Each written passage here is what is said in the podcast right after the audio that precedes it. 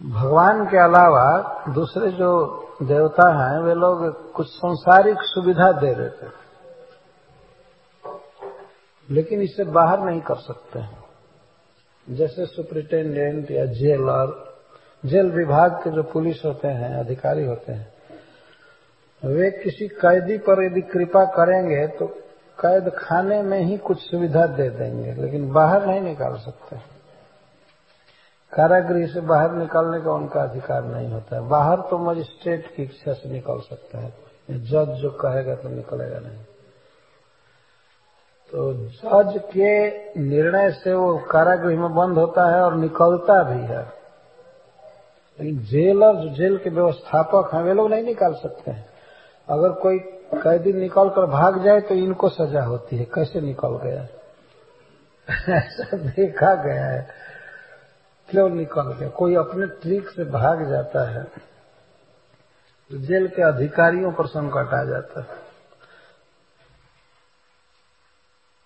तो ये नहीं छोड़ सकते। इसका एक प्रकट उदाहरण हम लोग भागवत में देखे हैं। जब मुचकुंद महाराज स्वर्ग में गए थे, दैत्यों का वध किए, बहुत काल तक रहे तो देवता लोग कहते हैं कि महाराज, वर मांगिए। हम आपको वर देना चाहते हैं। तो महाराज मुचकुंद ने कहा कि मैं भगवान के पास जाना चाहता हूँ वैकुंठ में। तो कहो ये तो हम लोग नहीं दे पाएँगे। हम तो ये सोचे कि कुछ आप स्वर्ग में सुख मांग, भोग मांगेंगे और सब। वो तो केवल भगवान विष्णु दे सकते हैं। देवता लोग साफ़ बोले देवता देवता है दम्भ नहीं करते हैं। देवताओं में एक भी व्यक्ति ऐसा नहीं है जो अपने को भगवान कहा होगा आज तक। जो कि वास्तव में आप कहें भगवान, मैं भगवान हूँ तो मनुष्यों के लिए तो है ही। इतना उनका बड़ा स्टैंडर्ड है कि वो कह सकते हैं कि हम भगवान हैं, लेकिन तो कभी नहीं कहे, क्योंकि उनको ज्ञान है कि भगवान दूसरा मनुष्यों में कोई ज्ञान नहीं है, इसीलिए कहीं कोई भी बस नाम कर देता है कि मैं भगवान मैं भगवान और उसको पूजने वाले भी लाखों करोड़ों हो जाते हैं। यह ज्ञान के कारण होता है। देवता सब ज्ञान में रहते हैं।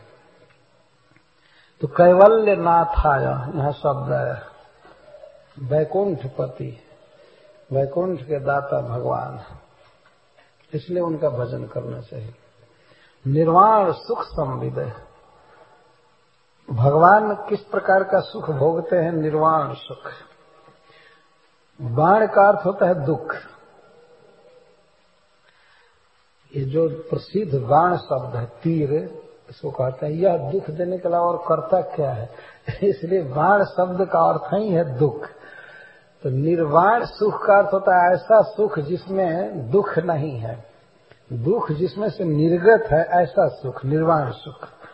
उसको मुक्ति सुख कहते जब तक बंधन में रह करके जीव सुख ले रहा है तो वो तो माया सुख है, वो सुख नहीं है।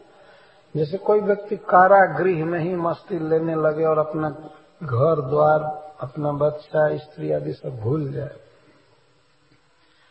तो यहाँ तो खैर कारागृह में और बाहर के जीवन में कोई भेद नहीं है।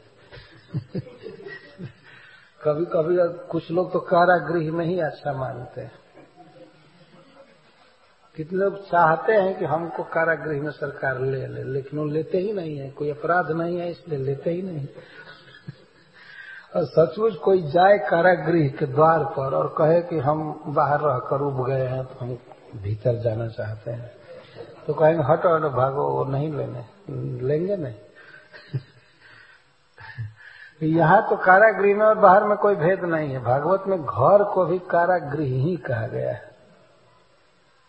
और ये कारागृह ऐसा है कि इसमें अपने आप समर्पण व्यक्ति किया है। कोई पुलिस नहीं है, पहरा नहीं है, बाउंड्री नहीं है, जेल की लेकिन इसी में पड़ा हुआ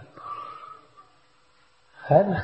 अगर जीव घर छोड़कर भागना चाहे तो कौन रोक सकता है? लेकिन इतना बड़ा बंधन है कि भाग ही नहीं सकता है। तावत कारागृहम गृहम, ब्रह्मा जी कहते हैं, तब तक ये गृह, कारागृह है कृष्ण, जब तक जीव आपका नहीं हो जाता। है तो जब कृष्ण का हो जाएगा, तब गृह, कारागृह नहीं रहेगा। नहीं तो ये तो कारागृह है।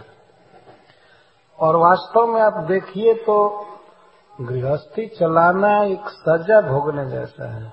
अब करे क्या? जेल परवास है, चलाना ही है। भगवान भी कहते हैं कि बिना कर्म किए शरीर यात्रा तुम्हारी नहीं चलेगी। शरीर यात्रा पिछते न प्रसिद्धे द कर्मण करना ही पड़ेगा। अर्जुन रो रहे थे, युद्ध नहीं करूँगा, ये नहीं करूँगा। लेकिन भगवान कहते हैं, करना ही पड़ेगा। तो व्यक्ति विवश है, बल्कि कारागृह में आदमी मौज से रहता होगा, बाहर तो बहुत बेचैन रहता है।